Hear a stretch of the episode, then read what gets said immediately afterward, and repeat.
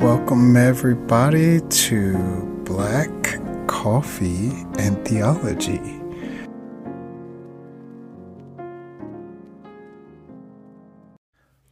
Party people, I am so excited for the conversation that you're about to hear. And I have on the podcast today Dr. Jennifer Awes Freeman.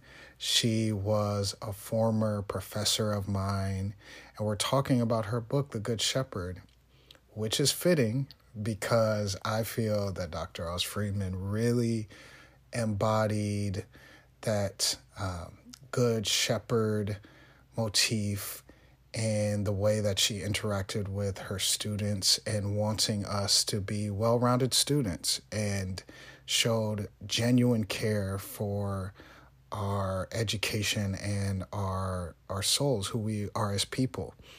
It's beautiful. Um, i can't wait for you to hear that. It's more of a scholarly conversation and you all know that i try and bring uh, the the scholarship side of the academy to regular people and us be in conversation with one another, right? Since this conversation, hey, Dr. Awes Freeman has been busy. She also has a new book. I don't think she even mentioned this on the podcast.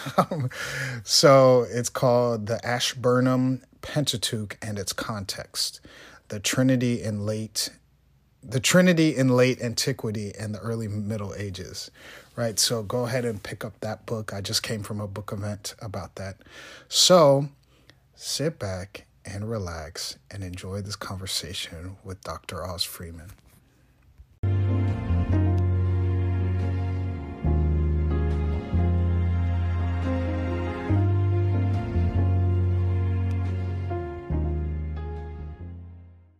Okay, everyone.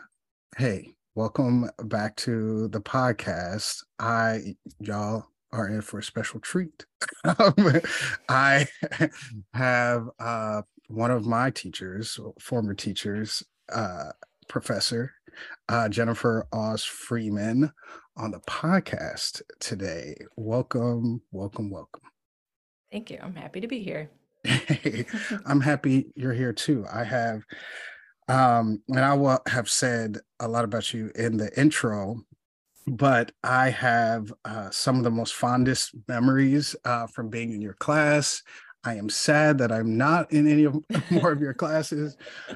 Um, uh, Me too. Yes, I'm like there were such generative conversations, and I'll say this um, at this juncture: I really experienced you in the classroom as not just being excellent in your craft, but also open and adaptive, willing to hear from students. And that is rare. So thank you for that, truly. Thank you. That's good to hear what it's like on the other side. yes, it is not common. So thank you. truly. Um, uh, I tend to ask every uh, guest uh, this question of who are you and how do you show up in the world? And I'm always fascinated at all the answers. Everyone's different. So, who are you, uh, Dr. Awes Freeman? yeah. Um, I like that question because it makes me think about who I am. um, I think if I when I have to boil it right down, um, my most succinct answer would probably be that I'm uh, think of myself as an artist and an educator, um, and those things together. Um, I think I feel most uh, kind of alive in conversation with other people. Um, which is why my classroom is the way that it is, probably. Um, and I think of myself as a connector and facilitator. I'm very uh, fortunate to know so many brilliant and talented people in my life. And so it's just a joy to try and connect them to each other and see what happens. Um, yeah. Mm, I love that. Uh, a fun question I've been asking uh, some guests that now I'm curious for your answer is uh, name a song that either describes your current mood or or you know, there's option B. Yeah. Uh, name a song that uh, you're really connecting with in the uh, new year. Ooh, a song I'm really connecting with in the new year. Um, well, I actually like literally just this week started listening to this artist Omar Apollo, Mhm. um, who's a new newish artist. Mm. Um, and something I was really struck by, I've just been listening to his whole album because it has so many different genres of songs in one album. The album's called Ivory. And Mm. It's something that's like, it kind of puzzles me because it works in the album. And I don't really understand how that is that you could have so many different genres in one album and works. And I think maybe I'm attracted to that as an interdisciplinary person. And so I'm kind of fascinated, you know, I'm interdisciplinary in academia. I'm fascinated to see that kind of like a parallel of that happening in music. And it makes me curious about it. Mm. Good answer. I like that. I'm gonna look it up. Um, look it up. I so today we're talking about your book. One of your books, uh, The Good Shepherd, Image, Meaning, and Power.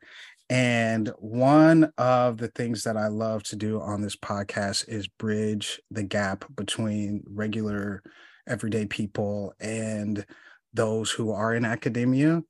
And so I love that your book is accessible and uh, for people because there are so many people who desire a higher level of education but can't afford it or have some other barrier that's in their way. And so I like to bring resources to people who do desire Mhm. to go deeper in a variety of topics, right?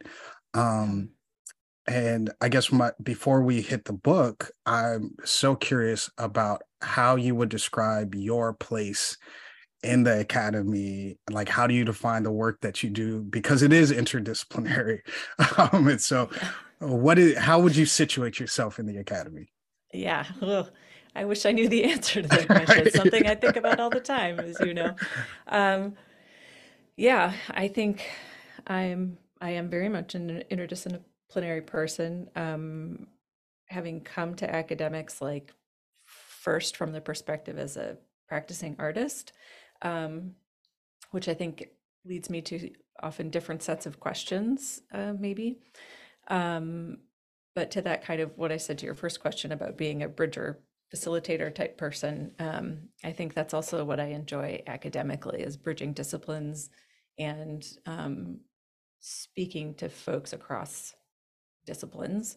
Mhm. Um, so yeah, I'm, I'm more specifically what I try to do in my work is bridge religious studies or theology and art history. And especially I'm trying to help make art history more accessible um, and to, you know, colleagues and um, students and general population who's interested in religion and theology and hope help I can help them to see that art history is also theological um, and is a really rich source in like understanding, you know, historical theology, contemporary theology, contemporary religious practice. Yeah. Um, and you don't have to have a PhD to do that.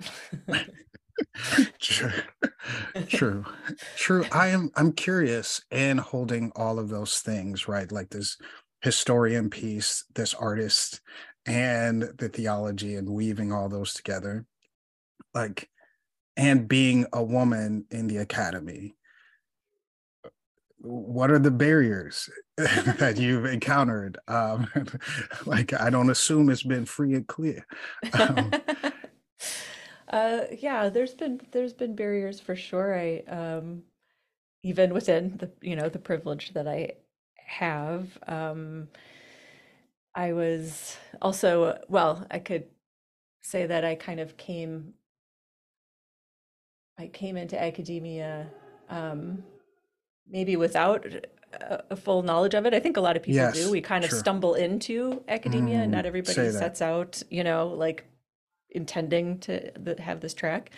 Um, and my own family history is such that the household that I grew up in, my my mom and my stepdad, you know, didn't have college edu- college degrees or college education. They weren't they were very supportive of academic study, but didn't have experience in it. Um, and um, whereas my dad is a scientist and has a PhD, but I didn't grow up in the same house as him. I just saw him in the, in the summers when I was growing up. So it was like this polarity of like kind of academic, academic scientific study on one side and then um, less formal education on the other side. And so in navigating my own path as a first as an artist and then an art historian and through higher ed, um, it was very much like a process of discovery. And looking Yeah. back, I would do it very much. I mean, I'm glad, I'm thankful for where I've come to, and and it's it's a very serpentine path that has included lots of things along the way, but um, uh, maybe not the most efficient path. I don't know.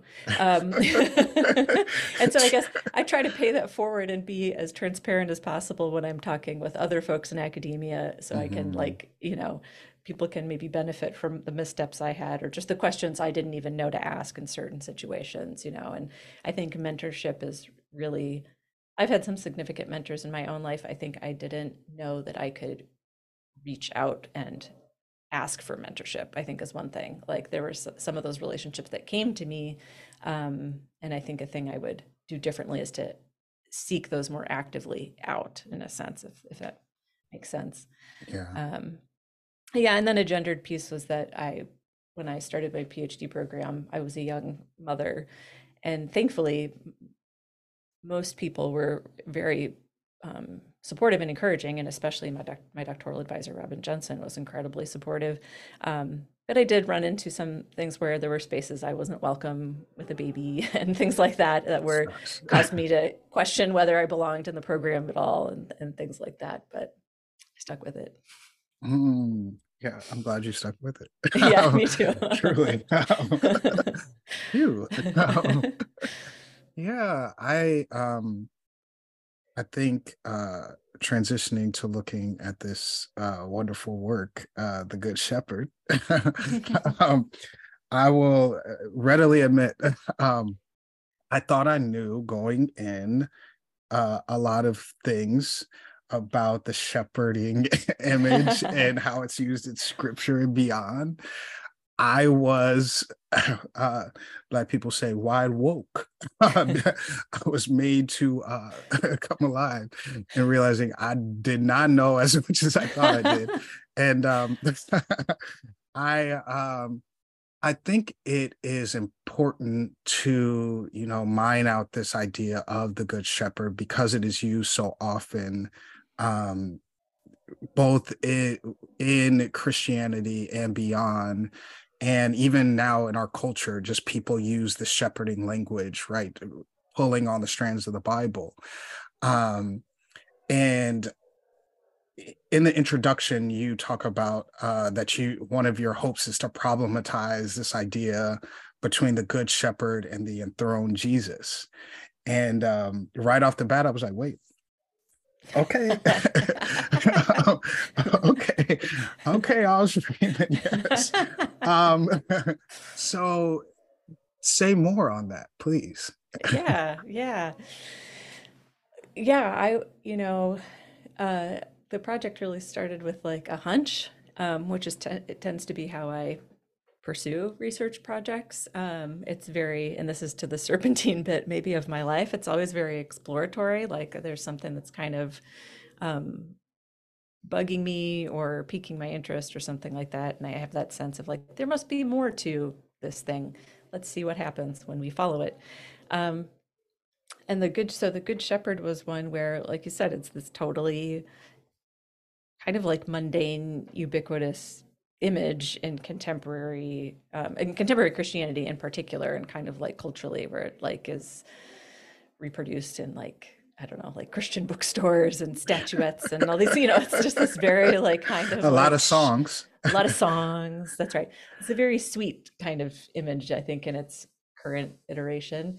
Um, but actually, it was when I was in my coursework for my PhD program, and uh, I was reading a text that kind of described, in really explicit terms, talked about the early Christian images of the Good Shepherd, which are found in catacombs in Rome. um, and talked about it as this like anti-imperial, um, very docile, grassroots um, image, you know, and in contrast with um, the like you said, the enthroned Jesus. So the what's important to know about the transition that I'm talking about there is that in the year 313 CE, Christianity is legalized by the Emperor Constantine, who's known as the first Christian emperor.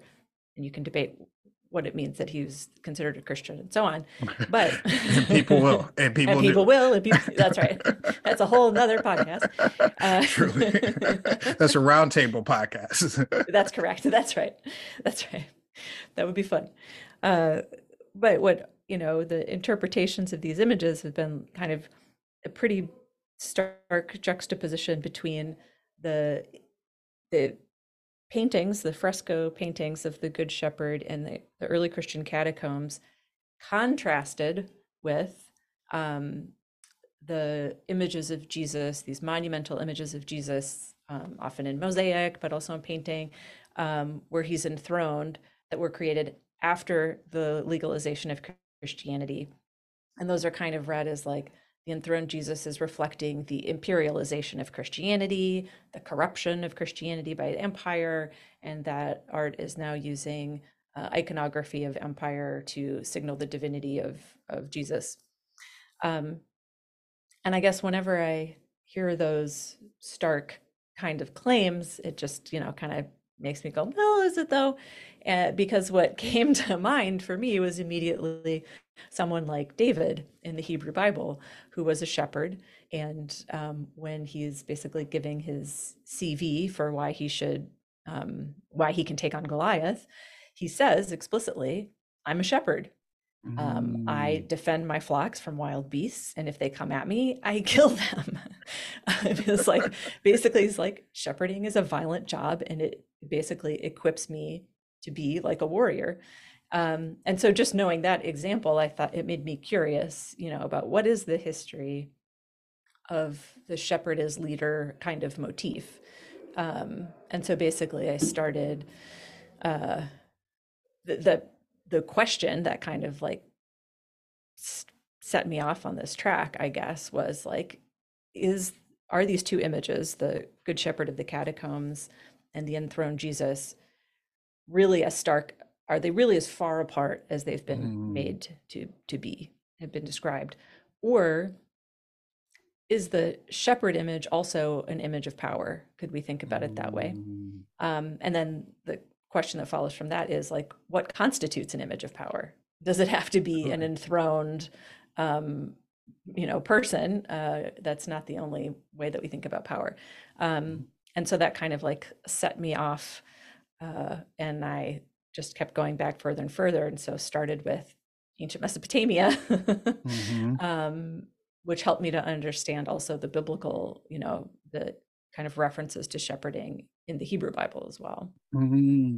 And I would love, you know, I I sat with uh, chapter three. You talk about a lot about the shepherding image there, mm-hmm. um, and it was rich. You know, I wish you could see how much I've uh, underlined stuff, but the whole chapter is underlined. um, but can you give uh, the, the, listeners some context for shepherds um, and maybe the images and the meaning uh, from Mesopotamia onward? Mm-hmm. Because I I find this ignorance about shepherds and almost uh, I, was in a class actually, and um, this thought that the shepherding image started in um, in the Bible, essentially, right? And um, that it was being used in this particular way only in the Bible. And so, can you give some context and some breadth to the image?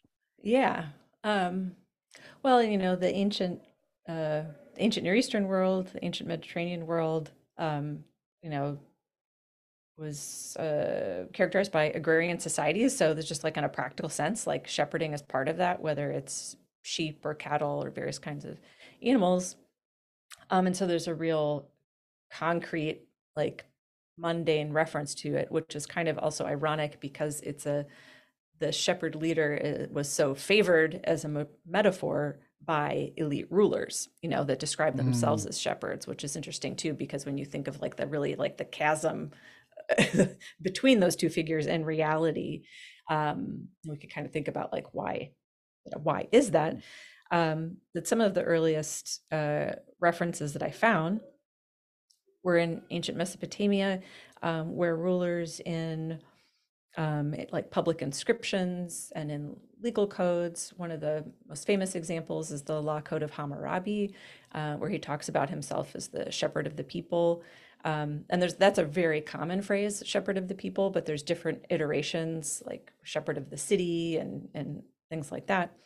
Um, and basically, in that context, it's used um, favorably to describe the ruler as somebody who guides and protects the people who are under you know the ruler's authority um, it in the egyptian context um, it shifts a little bit because it is associated with rulers and um, you, a really easy example to think of is uh, funerary art in ancient egypt where the mm-hmm. crook and the flail um, which are two shepherding tools are you know often depicted um, in the catacombs of rulers, right?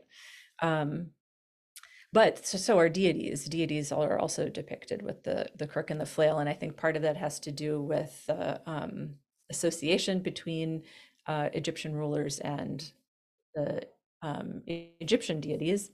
Um, it also plays a significant role um, in transition to the afterlife or ideas of the afterlife. Um, for both the ruler and the deities. Um, and so you have that shepherding language. Part of this is due to you know the fact that most of the ancient Egyptian art that survives is funerary because it was buried. so yeah. if there are other if there were other uses of it, uh, we have we do not know. the most of the examples are funerary because they were buried, um, and so you have to kind of take that with a bit of grain of salt too. But it it is um, well represented in funerary art and texts. Um, with this idea that uh, you can be shepherded into the afterlife. And so when you, that's something that also persists in um, ancient Greek mythology um, with figures like Orpheus and Hermes. Mm. Um, Orpheus was not necessarily a shepherd, but is somebody who tamed wild animals with his music. Uh. Um, and that's something that early Christian authors will compare to Jesus explicitly and say Jesus is like Orpheus because he uh, tames the human soul.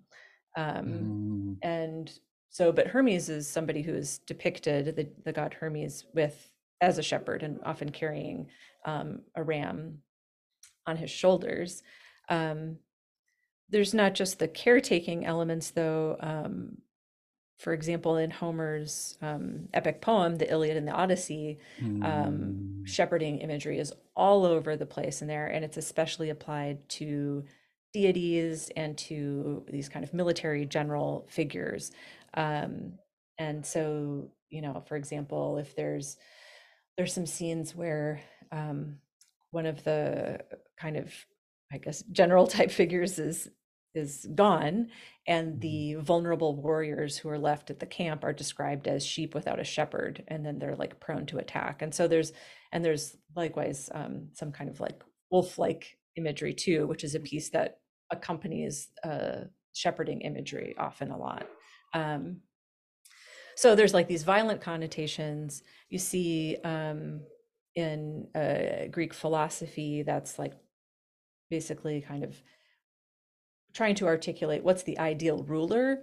Um, shepherding language gets mm. used there too, um, and kind of compares the guidance of a shepherd to the laws of a king. What's in my cup? What's in my cup? Now's the time of the podcast where I share with you what's in my cup. What's in my cup? I have this company Huck, and they have this Flores Bayas blend, Bayless blend, and that's what's in my cup. It's it's a beautiful little cup of coffee. I've still been using my Aeropress, so hey, yes. Um, and that's also a place where you see shepherding being used in a negative sense, where flocks are referred to as like that subjects are like can be like mindless flocks of sheep. Um, so Mm, there's yeah. some critique.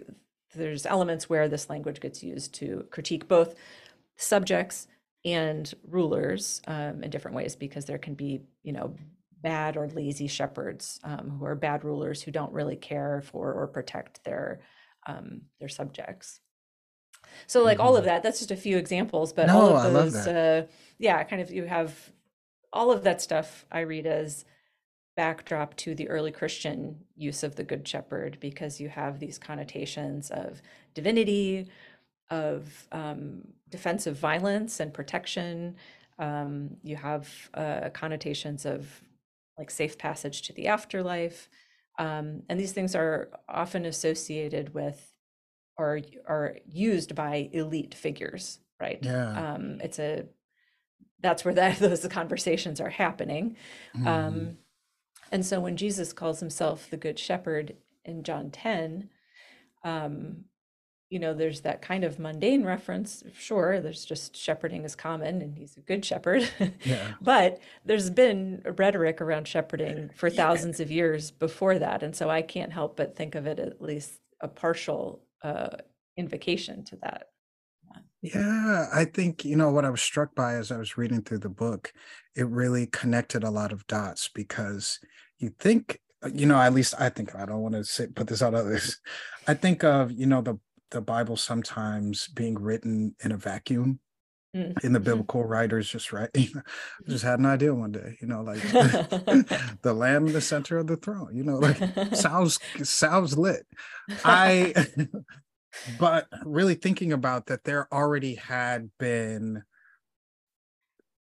this awareness of all of these motifs all these things that you're thinking about there had already been this artwork and this um these different narratives and in surrounding nations that are informing how these biblical writers are writing that connection both of uh, uh, surrounding thoughts and the art like the art was informing the theology too like Yeah. people were aware of this and so when they're writing these different texts or they're uh, illuminating something jesus has said in reference to the shepherd they are making connections for Mhm. us Mhm. and so talk about that in the early church how the art and you know that intersection with art and theology and the written text yeah Yeah, yeah, yeah. That's a great question. See if I can do it. well, I think the thing that that why images are, are powerful and Mm. um, and useful, um, and especially in the early Christian context, when you know, for the first few centuries of Christianity, it's still a kind of marginal, occasionally persecuted, um, and when it's persecuted, it's pretty intense, but um, a minority religion. So um, it behooves them to have artwork that's maybe not necessarily recognizable um, or is ambiguous. Um, and there are art historians who have um, documented uh, all of this, like uh, Paul Corby Finney and Robin Jensen. Robin Jensen. Um, but speaking of the Good Shepherd in particular, I think that's exactly the power of that image because the Good Shepherd already existed in Greco Roman art as a figure, or kind of, we could say, maybe not Good Shepherd, but like the philanthropic shepherd or or Mm, this um i mean and, and philanthropic in the sense that it's also used as a as a personification of the virtue philanthropy mm, um and has all these other references like hermes and orpheus. Um so in in say the early christian catacombs um you know the shepherd can can refer to philanthropy can refer to that in one image in one instance you know in a kind of layered uh, sense um, can invoke those things along with um, actually baptism uh, uh, it would reference one's baptism because in the baptismal rite um, psalm 23 is that the right one? Yeah. lord is my shepherd. Yeah. Um, the psalm 23 would be recited as part of the baptismal liturgy um, in the third century uh, one of the probably the the earliest surviving baptistry we have uh, is from Dura Europos in Syria, dates to the middle of the third century, and in that instance, there's an image of a shepherd over the baptismal font. Um, and that kind of like liturgically, you know, reinforces the liturgy that the person would be partaking in, right? So you could have in that funerary context through the image of the Good Shepherd a reference to John 10, a reference to Psalm 23, a Mm, reference to the, you know, the idea of philanthropy as a virtue, um, a reference to, you know, the biblical shepherds like David and Moses, um, who came before, you know, so it's a very, it's it's deceptively simple, um, but I think actually is very rich and complex, and it's that kind of mm, flexibility that the image has um, that gives it this power. And you mentioned the it kind of in passing there, the lamb, you know, and that's mhm, another piece of this is the Lamb of God, mhm, um, or the Agnus Dei in Latin, um, which uh, you know when um, John the Baptist sees Jesus coming and he says, "Behold, the Lamb of God who takes away the sins of the world," um, is one of those references. Also in the book of Revelation, where it describes um, a lamb seated on a throne, mhm, um, and this is the I think the significant, um, interesting turn that happens in the Christian use of the Good Shepherd, which is that you have all of that long, violent, political, imperial, divine, you know, backdrop to the shepherd. What the Christian usage does of that is that Jesus is not just the shepherd, but he's also the sacrificial lamb.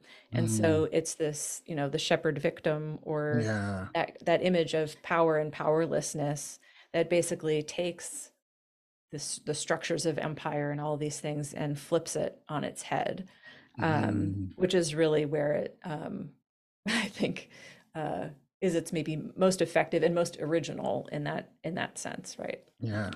yeah Yeah, I love that. And I I uh I'm glad you hit that shepherd victim portion too. And I was also s- struck thinking about the ways that this imagery was used in connection to power, especially you talked about the transition a little bit with Constantine. hmm I hadn't even thought of rulers being referred to in this way, right? And mm-hmm. so thinking about the biblical writers even writing out of, you know, out of that context, I hadn't I just hadn't thought that yeah. it's like I never would have thought of the emperors being referred to in this light. Yeah. Yeah and by by referring to themselves as that and you see with with Christian emperors referring to themselves as shepherds, which, like I said, there's already a long tradition of, you know, pre before Christianity, uh, rulers referring to themselves as shepherds of the people. But when Christian rulers do it, like Constantine and Charlemagne um, later, what they're doing is uh, presenting themselves as um, yeah, political leaders, but also leaders in the church. And so as the as the shepherd in that sense, they're, you know, they're defending their subjects, you know, from political threats and things like that, but they're also defend or at least they're thinking of themselves as defending their subjects from heresy. And so um yeah. That's another podcast too. Yeah, that's right. With a strong drink. That's right. That's right. Count me in. yes. Like Lord. yeah, so they are defending in that way. Yeah. And I even think about the critique. You know, there was an atheist, uh, blanking on his name, an atheist emperor, and part of the critique against him was using that language That's of right. Yeah. to critique. Julian, yeah, Julian the Mm. Apostate. Yeah. Great name. great name. Great name. Yeah, so they were that's right. They were making fun of him um for yeah, being uh kind of bloodthirsty on account of all the sacrifices he was making and um Mm. made fun of his beard as well. I know, yeah. I was like, wow. Right. They're just sneaking all the shots. low in. blow. Yeah. All of us are not blessed in the beard area, okay? Um, Right. um, I'm curious how this work has affected your theological um framework and how like Mm. how has both the research um, in the in different texts, looking mm-hmm. at different art images, thinking from these multidisciplinary ways. How has that affected how you see things? Yeah, that's a great question. Um, I think it really. I, I think I had a hunch about this when I started, but really when the project was all done and kind of looking at it, um, it really struck me that there's probably lots of theological images and concepts that, that this kind of work could be done with um, because it's something that's so commonly invoked it's yeah. it's used in pop culture in ways it's used in religious art it's used you know all these different um, components but it really is so much more complicated than it sees, seems to be at first um, and so I think it's given me a new appreciation for uh, just in general for theological concepts that seem like old hat in some way, and mm. um, what might happen if we. I mean, it takes a lot of time and effort. so, um, but I think there's maybe even smaller scale ways that we can kind of cultivate curiosity about um, theological ideas that have been around for a long time and see if um, we can maybe nuance and trouble them a bit. Um, yeah. Mm-hmm. Yeah. For me, it's done two things. One, um, it has made me thoughtful about referring to uh, God as a shepherd, um, like because it makes that way more three dimensional. Realizing, yeah. you know, I'm not connected to agrarian society. I'm, you know, I'm just adopting it because we're all, you know, we're all in the club and we're all saying it. Um, you know, um, who am I to question? But but then now thinking this has helped to make the concept of the shepherd, the lamb, you know, the sh- the shepherd victim, it's made it a lot more three dimensional, mm. right? Uh, for me, uh, which I love anything that does that um, personally. And then secondarily, uh, the concept uh, of image, meaning, and power it has helped me think of uh, those things outside of this whole conversation, right? And I think mm. of those images that that are common, you know, like common in the Black community, that you know, that uh, speak to so many different levels of our experience. That you know, that image, meaning, and power piece. Mm-hmm. Um, and so here we're doing it with the, the Good Shepherd, but I think of those things that are are common knowledge in my community and that have those three things right and how powerfully they speak both spiritually um ethic wise mm-hmm. uh you know they're able to communicate a lot of different things and so yeah. Um so it's helped me think more thoughtfully about that uh and wanting to unearth a lot more of those mm, um yeah. in a in a more intentional way so thank you well, that's great to hear. Yeah, that's a great outcome. no, it's helpful, especially you know, as a creative, not just a theologian, but as a creative, thinking about image, meaning, and power uh, is important to me. Um, mm-hmm. And so, yeah, thanks. yeah. mm. no problem. I'm curious. My last question to you is twofold an A and a B. Where yep. can people find you?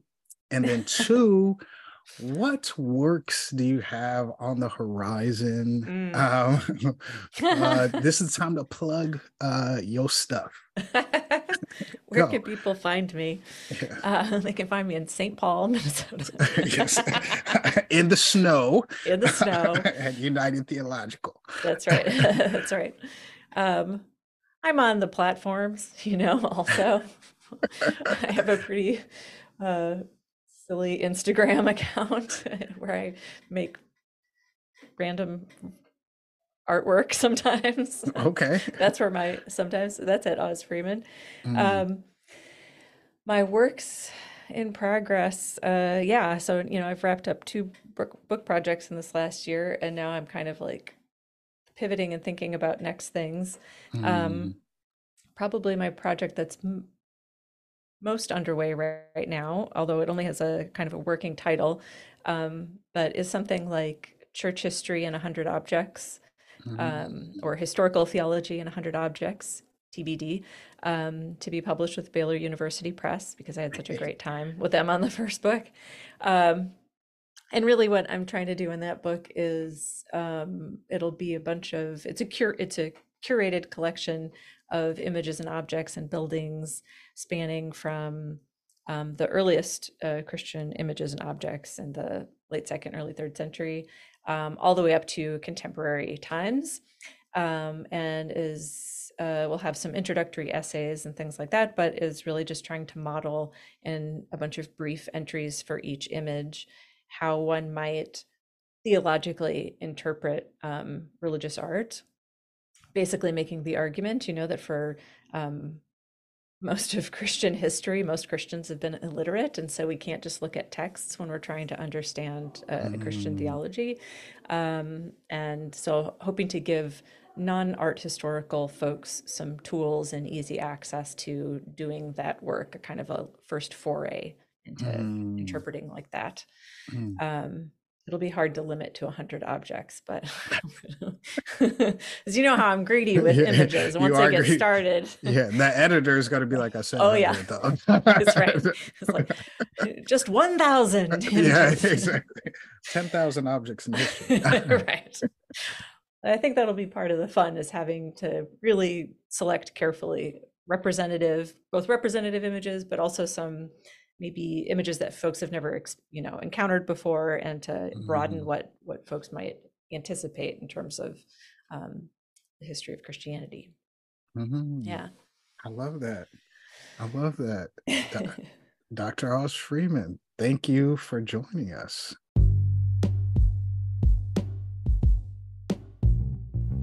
Black Coffee and Theology Pod is a production of Three Black Men, the podcast about theology, culture, and the world around us.